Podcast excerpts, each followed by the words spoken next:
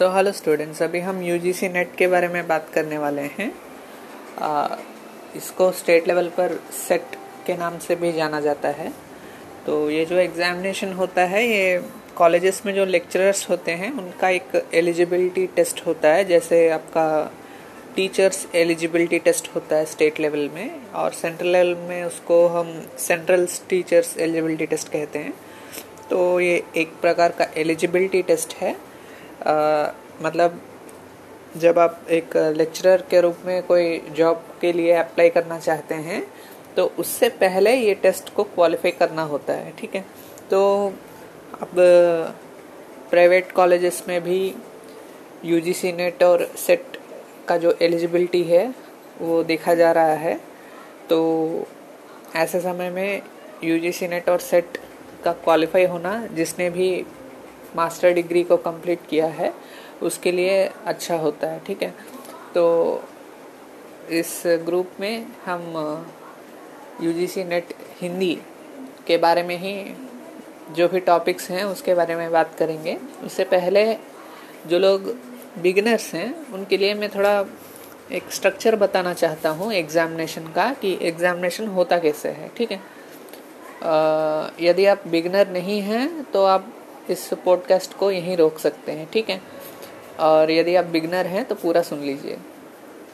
अब होता ये है कि ये जो पेपर होता है पूरा मिला के हमको 150 क्वेश्चंस होते हैं और प्रत्येक सही उत्तर के लिए आपको टू मार्क्स मिलते हैं ठीक है? तो पूरा 150 क्वेश्चंस का एग्ज़ाम हुआ और 300 मार्क्स का आ, होता है। मतलब every question has two marks ठीक है?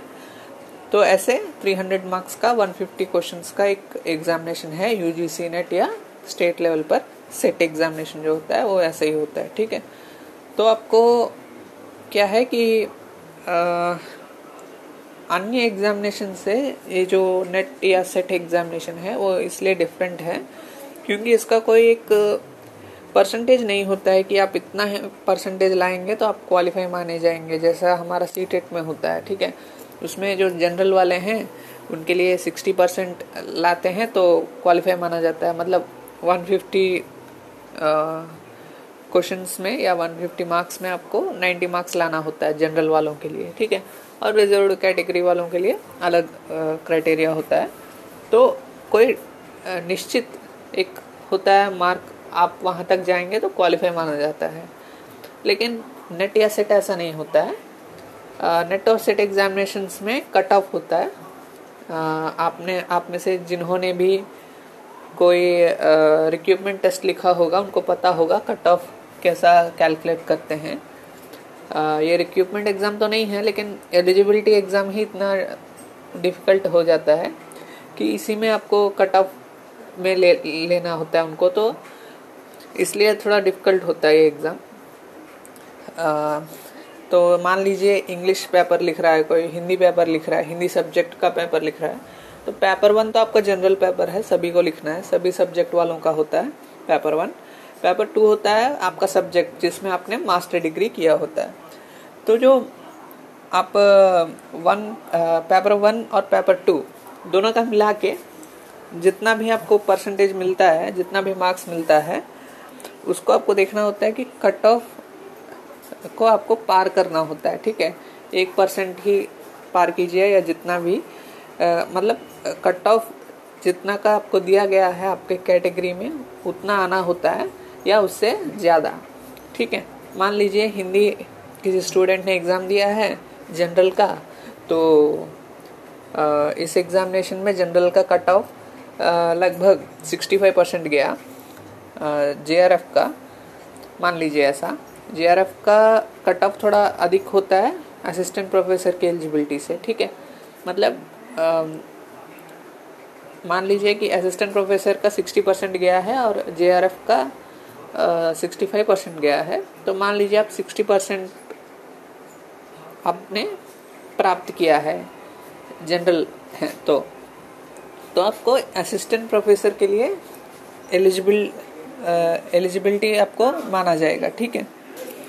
और 65 परसेंट से आप थोड़ा ज़्यादा कर लेते हैं या 65 परसेंटेज पहुँच जाते हैं तो आपको जे के लिए एलिजिबिलिटी दिया जाएगा। जे का मतलब होता है जूनियर रिसर्च फेलो या जूनियर रिसर्च फेलोशिप उसमें क्या होता है कि जब आप आ, किसी भी यूनिवर्सिटी से पीएचडी में एडमिशन लेते हैं तो आपको जो गवर्नमेंट होता है यूजीसी जो होता है, वो आपको स्कॉलरशिप देता है थर्टी थाउज़ेंड का। फिर उसमें फाइव थाउज़ेंड जो होता है, वो आपका जो मेंटेनेंस होता है, वो दिया जाता है। ठीक है, लगभग फाइव थाउज़ेंड मतलब लगभग दिया जाता है थ्री थाउज़ेंड से फाइव थाउज़ेंड मेंटेनेंस का, और थर्टी थाउज़ेंड जो होता है, वो स्कॉलरशिप होता है। ठीक है? लेकिन वो आपको एग्जामिनेशन क्वालिफाई जे में कट ऑफ़ क्वालिफाई करने से नहीं दिया जाता, वो क्वालिफाई करने के बाद कट ऑफ़ का जे आप क्वालिफाई कर लेते हैं तो फिर उसके बाद आपको पीएचडी में एडमिशन लेना होता है। फिर जब आप पीएचडी में एडमिशन लेते हैं, तब जाके आपको जे मिलता है, ठीक है? वो अलग बात हुई। अब हम असिस्टेंट प्रोफेसर की बात कर लेते हैं तो उसमें क्या है कि असिस्टेंट प्रोफेसर का जो कट ऑफ़ होता है, वो जेआरएफ से फाइव या सेवन परसेंट पीछे होता है थोड़ा, ठीक है? तो दोनों में उतना ही डिफरेंस है। दोनों के लिए अलग अलग एग्ज़ाम नहीं होता है। एक ही एग्ज़ाम में असिस्टेंट प्रोफेसर का भी एलिजिबिलिटी निकलता है और जेआरएफ का भी एलिजिबिलिटी निकलता है, ठीक है? खाली जेआरएफ का थोड़ा फाइव सिक्स परसेंट थोड़ा ज़्यादा परसेंटेज लाना होता है उसी एग्ज़ाम में, ठीक? और मान लीजिए, और जो भी बाकी बचे स्टूडेंट्स हैं जनरल वाले, उन्होंने हिंदी सब्जेक्ट में ही सिक्सटी फाइव या सिक्सटी परसेंट से कम मार्किंग किया है। तो वो जो है, वो पास तो माने जाएँगे, लेकिन वो क्वालिफाई नहीं होंगे, ठीक है? मतलब उनको सर्टिफिकेट नहीं दिया जाएगा यूजीसी नेट का या सेट का, ठीक है? पासिंग परसेंटेज जो होता है, इसमें फोर्टी परसेंट बताया गया है जनरल वालों के लिए तो फोर्टी परसेंट तो मिनिमम लाने ही होते हैं जनरल वालों के लिए, और रिज़र्व कैटेगरीज का थोड़ा कम होता है। जो भी हो, मान के चलिए कि फोर्टी परसेंट से कम में जनरल वालों का आ, मतलब उनको एवेल्यूट ही नहीं किया जाएगा ठीक है? तो फोर्टी परसेंट तो लाना है। लेकिन वो क्या है? फोर्टी परसेंट जो है वो मिनिमम है ठीक है? उसको मतलब उससे ज़्यादा भी करेंगे तो भी आपको एलिजिबल नहीं माना जाएगा जब तक कि आप कट ऑफ़ जो परसेंटेज दिया गया है उससे अधिक स्कोर नहीं कर लेते ठीक है? आ, तो ये बात है। मतलब एक बात मैं कहूँ तो कट ऑफ़ परसेंट तक पहुँचने पर ही आपको पासिंग क्राइटेरिया दिया जाता है एक तरह से। ठीक है? सरल शब्दों में ऐसा भी कह सकते हैं। तो ये थोड़ा सुनने में आपको थोड़ा अगर आप बिगनर हैं तो आपको थोड़ा आ, हो सकता है कि थोड़ा अलग लगे ये सब। एलिजिबिलिटी क्राइटेरिया के लिए कट ऑफ़ रखना थोड़ा अलग लग सकता है लेकिन ऐसा ही निकलता है यू जी सी नेट का जो एलिजिबिलिटी क्राइटेरिया है रिज़ल्ट जो है वो ऐसे ही निकलता है ठीक है? आ, तो इसको क्वालिफाई करने से क्या एडवांटेजेस हैं उसके बारे में भी बात कर लेते हैं। अब एडवांटेजेस जहाँ तक मुझे लगता है मैं स्टेट लेवल का जो सेट होता है वो क्वालिफाइड हूँ। और अभी जेआरएफ के लिए मैं प्रयास कर रहा हूँ, ठीक है? तो उसके बेसिस पर कहूँ तो आप, हमको थोड़ा क्या करना है कि जो प्राइवेट हमारे कॉलेजेस हैं, उनमें भी आप ट्राई कर सकते हैं, अगर आप सेट या नेट क्वालिफाई होते हैं तो ठीक है? अब जहाँ तक हो सके, वहाँ तक हम पहले तो प्राइवेट में ही ट्राई कर लेते हैं, ठीक है? अब कुछ दिन चलता है फिर उसके बाद फिर से पीएचडी के लिए ट्राई करते हैं ठीक है? तो ये सभी थोड़ा प्रोसेस होता है। हम्म, तो सबसे पहली बात है कि थोड़ा हमको क्या है कि थोड़ा टाइम टेकिंग प्रोसेस है तो थोड़ा हमको इसमें बिलीव करना होता है कि मतलब थोड़ा हमको आ, मतलब हम सही में यूजीसी नेट में जाना चाहते हैं या जो हमारा जो करियर है, वो टीचिंग में आना चाहते हैं, तभी जाके आप इसमें यूजीसी नेट में आप उतरिए, ठीक है? मतलब ऐसा हो, होता है कि प्रिपरेशन करते हैं आप तो थोड़ा टाइम लगता है, ठीक है? तो ऐसा नहीं है कि इंस्टेंट रिज़ल्ट मिलेगा। तो आपको जो बुक्स हैं, वो सभी देखना है, ठीक है? तो थोड़ा इंट्रोडक्शन लेने में जो भी बुक्स है क्या है क्या नहीं है ये सब इंट्रोडक्शन लेने में कम से कम आ, आपको लगेगा थ्री मंथ्स का टाइम तो लग ही जाएगा ठीक है? अगर आप पूरा ध्यान से एक दिन में टू आवर्स थ्री आवर्स ही पढ़िए कोई बात नहीं है ठीक है? लेकिन फिर भी आपको इंट्रोडक्शन लेने में थ्री मंथ्स का टाइम लगता है। फिर जो बातें आपको समझ में आई हैं, उसको फिर से आपको याद करना होता है एग्जामिनेशन के अनुसार। जैसे आपको क्रम लगा, वो क्वेश्चंस होते हैं तो उसमें ईयर्स याद रखना होता है हमको। और अभी तो उपन्यास है हमारा हिंदी में तो पात्र को भी याद रखना होता है। और बहुत सारे ऐसे बुक्स हैं, जिसको आपको अपने से ही पढ़ना होता है। गाइड्स में आप नहीं पढ़ सकते, ठीक है? ऑब्जेक्टिव टाइप ऑफ़ प्रैक्टिसेस तो पहले चल जाती थी, लेकिन अभी एग्जामिनेशन का स्ट्रक्चर मतलब क्वेश्चंस ऐसे आ रहे हैं कि आपको रेफरेंस बुक्स तो देखना ही पड़ता है। तो कुछ ऐसे इम्पोर्टेंट बुक्स हैं, जो रेफरेंस बुक्स हैं, वो आपको पूरा पढ़ना पड़ेगा। तो एक एक करके आप पढ़ते जाइएगा रेफरेंस बुक्स ठीक है? उसमें थोड़ा टाइम लग जाता है। तो पूरा मिला के कह सकते हैं कि अच्छा प्रिपरेशन आप करेंगे तो सिक्स मंथ्स में आप अच्छा प्रिपरेशन कर सकते हैं, मुझे ऐसा लगता है। क्योंकि बहुत सारे विषय तो आपने एमए में भी पढ़े होंगे, जाने होंगे। ठीक है, मुख्य रूप से हमको जो एमए का जो कंटेंट होता है, उसमें हमको यूजीसी नेट के लिए जो सब्जेक्ट उपयोगी है, मेरे अनुसार, वो है हिंदी साहित्य का इतिहास। ठीक है, उसको छोड़कर दूसरे जो भी सब्जेक्ट्स होते हैं, वो उतना यूज़फुल नहीं होगा यूजीसी नेट के लिए, क्योंकि बहुत सारे ऐसे विषय हैं जो यूजीसी नेट में पूछे नहीं जाते, लेकिन जिसको हम एमए में पढ़ते हैं ठीक है? जैसे मैंने इग्नो से किया है अपना मास्टर डिग्री तो उसमें हिंदी साहित्य का इतिहास एक सब्जेक्ट था। आ, लेकिन सेकेंड ईयर में स्पेशलाइजेशन ग्रुप लेना होता है तो उसमें मैंने कहानी लिया था ठीक है? तो उसमें जितने भी सब्जेक्ट्स हैं वो हिंदी कहानियों को छोड़कर ठीक है? वो सब्जेक्ट थोड़ा उपयोगी रहा यूजीसी नेट के लिए। आ, लेकिन बाकी सब्जेक्ट्स उतने यूज़फुल नहीं थे। और और एक सब्जेक्ट था मेरा भाषा विज्ञान, ठीक है? वो पूरा मेरे कोर्स में वही एक डिफ़िकल्ट सब्जेक्ट मुझे बहुत लगा। तो उसका भी कोई यूज़ मुझे नहीं दिखा यूजीसी नेट हिंदी में। वहाँ से कोई प्रश्न बना ही नहीं, ठीक है? तो बहुत सारे ऐसे सब्जेक्ट्स आपको देखने को मिलेंगे, जो कि एमए में तो हम पढ़ लेते हैं, लेकिन U G C NET Hindi के लिए उतना यूज़फुल नहीं होते। ठीक है। तो हिंदी साहित्य का इतिहास बहुत यूज़फुल होता है, लेकिन ठीक है। उसमें से थर्टी परसेंट क्वेश्चन निकल कर आते हैं, ठीक है। टू थाउज़ेंड एटीन से पहले आप क्वेश्चन पेपर प्रीवियस ईयर्स का देखेंगे यू नेट हिंदी का। तो उसमें बहुत सारे प्रश्न हिंदी साहित्य के इतिहास से निकल कर आते थे लेकिन अब ऐसा नहीं होता है, ठीक है। बहुत सारे रेफरेंसेस जो बुक्स हमारे दिए गए हैं सिलेबस में, वहाँ से निकल कर आ रहे हैं प्रश्न, ठीक है। तो हिंदी साहित्य का इतिहास आप अच्छे से पढ़िए। आपका बुक है तो यूनिवर्सिटी का। और उसके साथ ही आपको और एक बुक भी लेना होता है यूजीसी नेट के लिए। हिंदी साहित्य का इतिहास पढ़ना चाहते हैं तो रामचंद्र शुक्ल का जो हिंदी साहित्य का इतिहास एक्चुअल बुक है, उसको आपको लेना ही होता है। भले ही आपने एम में हिंदी साहित्य का इतिहास सब्जेक्ट पढ़ा हो।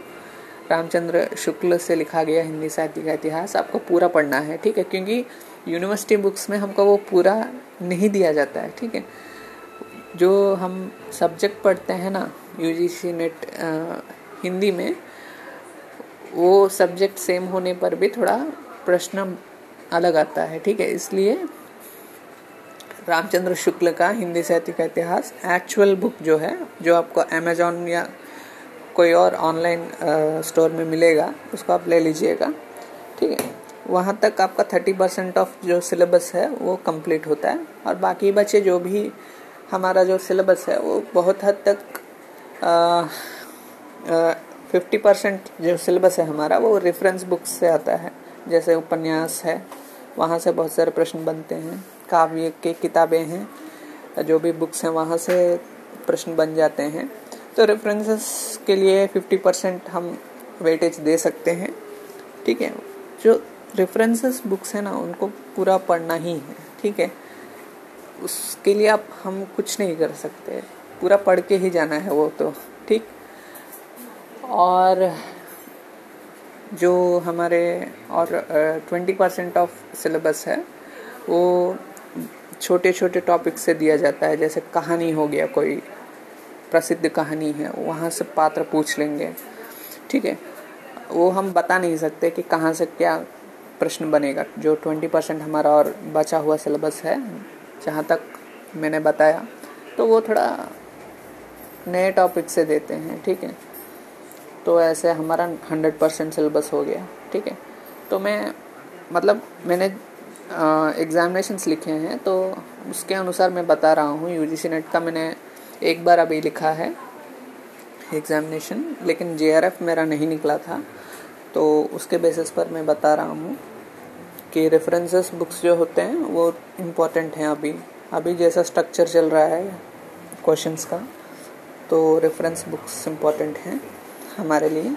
और जैसे आप कोई उपन्यास पढ़ते हैं या कोई आत्मकथा पढ़ते हैं ना तो जो पात्र है ना उसको आपको फ़र्स्ट या सेकंड पेज में नोट करते जाना है कि कौन सा पात्र है उसका क्या इम्पोर्टेंस है, ठीक है, वो लिख लेना है हमको पॉइंट वाइज ठीक है, वो हमको एग्जामिनेशन में काम आएगा, ठीक है तो क्वेश्चंस के अनुसार प्रिपरेशन करना है।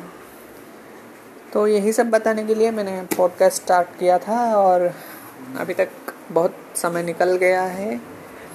और इससे पहले भी मैंने एक पॉडकास्ट किया था, मुझे याद है। तो एक लिसनर ने मुझे पूछा था कि बहुत से लोग तो यूट्यूब में रखते हैं आजकल कंटेंट जो भी होता है। तो आप पॉडकास्ट क्यों कर रहे हैं? तो वो क्वेश्चन मुझे अच्छा लगा था। तो जब मैं एक बार पेपर वन का प्रिपरेशन कर रहा था तो पॉडकास्ट मैंने एक बार सुना था गूगल पॉडकास्ट में। तो मैं सुनता गया अपना काम करता गया वो मुझे अच्छा लगा ठीक है। यूट्यूब में ऐसा हम नहीं कर सकते हैं। मतलब आप मान लीजिए कोई वीडियो देख रहे हैं तो वीडियो देखते हुए आप कोई काम दूसरा कर ही नहीं सकते लेकिन पॉडकास्ट ऐसा नहीं होता है। पॉडकास्ट को आपने ऑन कर लिया और अपने कोई दूसरा काम करने लगे ठीक है। तो ऐसा बहुत हम कह सकते हैं कि समय की बचत होती है। आ, तो यही कुछ कारण रहे पॉडकास्ट चलाने के। ठीक है, देखते हैं आप कितना हम क्या कर सकते हैं पॉडकास्ट में। और कंटेंट को प्रिपेयर करने में भी पॉडकास्ट बहुत कम समय लेता है, ठीक है। यूट्यूब के लिए तो हमको एडिटिंग करना पड़ता है, बहुत कुछ करना पड़ता है। वो करते करते कंटेंट क्या कहना है भूल जाते हैं। तो पॉडकास्ट में वो सब नहीं रहता है। ठीक है तो पॉडकास्ट ऑन किया और जो कहना है कहते चले गए। ठीक है तो कंटेंट भूलते नहीं हैं ऐसे पॉडकास्ट बताते में तो ये बात है। तो देखते हैं हम कहाँ तक क्या कर पाते हैं। इस ग्रुप में कहाँ तक हम प्रिपरेशन कर पाते हैं। अच्छा चलता है या नहीं ग्रुप ये भी देखेंगे। ठीक है तो thank you students so hello students अभी हम, जो आपका B H D C one three four Hindi गद्य जो आपका सब्जेक्ट है, ठीक है B H D C one one three four, ठीक है, ये इसके बारे में हम अभी बात करने वाले हैं। तो मैं आपके जो बुक्स हैं वो देख रहा था अभी। तो उसमें कुछ जो बातें हैं उसके बारे में मैं बात करना चाहता हूँ। तो जैसा कि मैं देख सकता हूँ कि आपका जो सब्जेक्ट है, वो थ्री पार्ट्स में डिवाइडेड है। खंड एक और दो, फिर उसके बाद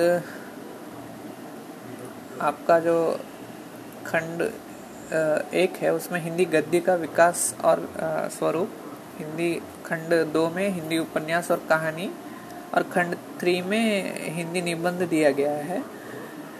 तो बहुत से लोग पूछ रहे थे कि इसका क्वेश्चन पेपर मॉडल कैसा होता है? तो अभी तक इसका एग्ज़ाम कभी कंडक्ट नहीं हुआ है, ठीक है? तो जब मैं एग्ज़ाम लिखता था तो वो डिग्री वाला हिंदी का जो स्ट्रक्चर था, वो थोड़ा अलग था। लेकिन फिर भी मुझे लगता है कि क्वेश्चंस थोड़े मतलब एक ही प्रकार के पूछे जाएँगे, भले ही कुछ चैप्टर्स चेंज हो गए हो।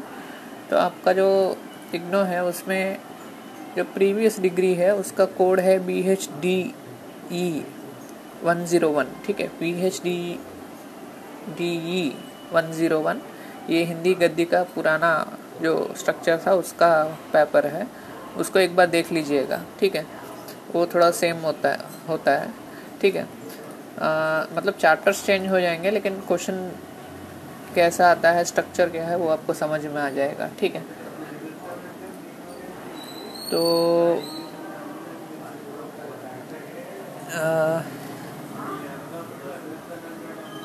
तो इस प्रकार हिंदी गद्दी का स्वरूप और विकास। इसमें आपको थ्री चैप्टर्स दिए गए हैं, ठीक है? हिंदी गद्दी का विकास कैसे हुआ है, इस पर बात कही गई है, ठीक है? और मैं समझता हूँ कि इसमें जो बहुत सिंपल पार्ट है, आपको कहानी वाला पार्ट आपको बहुत सिंपल लगेगा, ठीक है? और हिंदी निबंध है, वो थोड़ा सिंपल रहेगा, ठीक है? तो देखिए, यहाँ पर कहानी में वापसी एक कहानी है, जो उषा प्रियमवदा से लिखा गया है। फिर आकाशदीप है, फिर नमक का दरोगा है, त्यागपत्र है, ठीक है, ये सब कहानी और उपन्यास में दिए गए हैं, ठीक है तो इसमें जो हिंदी उपन्यास और कहानी है, इसका एक अलग से चैप्टर भी है, ठीक है। उसको आप एक बार देखिए। तो हम कुछ कहानियों के बारे में भी बात करेंगे, हो सके तो बाद में, ठीक है? तो ये तो अभी परिचय देने के लिए मैंने एक पॉडकास्ट किया था, ठीक है? तो इस पर हम बाद में थोड़ा कहानी के बारे में बात करेंगे। और कुछ निबंध हैं। निबंध में आपको कूटज एक निबंध है, उसके बारे में मैं बात करूँगा। वो पढ़ा हुआ है मेरा, ठीक है? फिर ऐसे कुछ निबंध है, इसको आपको अच्छे से पढ़, पढ़ना है। पढ़ना ही नहीं, लेकिन एग्ज़ाम में आपको हो सकता है कि इसका विश्लेषण करने के लिए कहा जाए। ठीक है तो उसके अनुसार आपको लगता क्या है?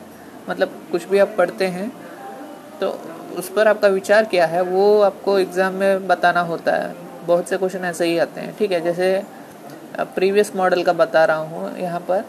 ठीक है मतलब चैप्टर्स तो अलग हैं, लेकिन बता रहा हूँ। देखिए, अब यहाँ पर एक निबंध है। तो उस निबंध का जो प्रतिपाद्य है स्पष्ट कीजिए ऐसा आ, आ सकता है ठीक है? जैसे कूटज निबंध का प्रतिपाद्य स्पष्ट कीजिए। प्रतिपाद्य का मतलब होता है उसका मीनिंग क्या है ठीक है? वो स्पष्ट करना है। तो कूटज को आप पूरा पढ़ेंगे निबंध फिर उसके बाद उसका विश्लेषण करेंगे कि उसकी भाषा कैसी है कौन सा विषय बताया गया है। आपको लगता क्या है निबंध के बारे में? पढ़ने के बाद आपको लगा क्या? वो बताना है बस ठीक? तो ऐसा विश्लेषण किया जाता है ठीक है? वैसे तो विश्लेषण के ऊपर भी आपको बहुत सारे हमारे चैप्टर्स में कुछ सब हेडिंग्स दिए गए हैं कि कौन से टॉपिक्स को आप सब हेडिंग रखेंगे। आप चाहे तो वो रख सकते हैं नहीं तो आप अपने से भी विश्लेषण कर सकते हैं ठीक है? तो ऐसा आप आ, जो आपका एग्ज़ाम है वो दे सकते हैं ठीक है? तो हम नेक्स्ट क्लास में कुछ जो टॉपिक्स हैं जो मैंने पढ़ी हुई हैं पहले ठीक है, वो बताऊँगा। और जो नहीं है, वो नए हैं टॉपिक्स उसको अभी नहीं बताऊँगा क्योंकि उसमें बहुत टाइम लग जाता है, ठीक है। तो अभी के लिए इतना ही। हमारा क्लास यहीं पर समाप्त होता है। मिलेंगे नेक्स्ट क्लास में, ठीक है। तो थैंक यू स्टूडेंट्स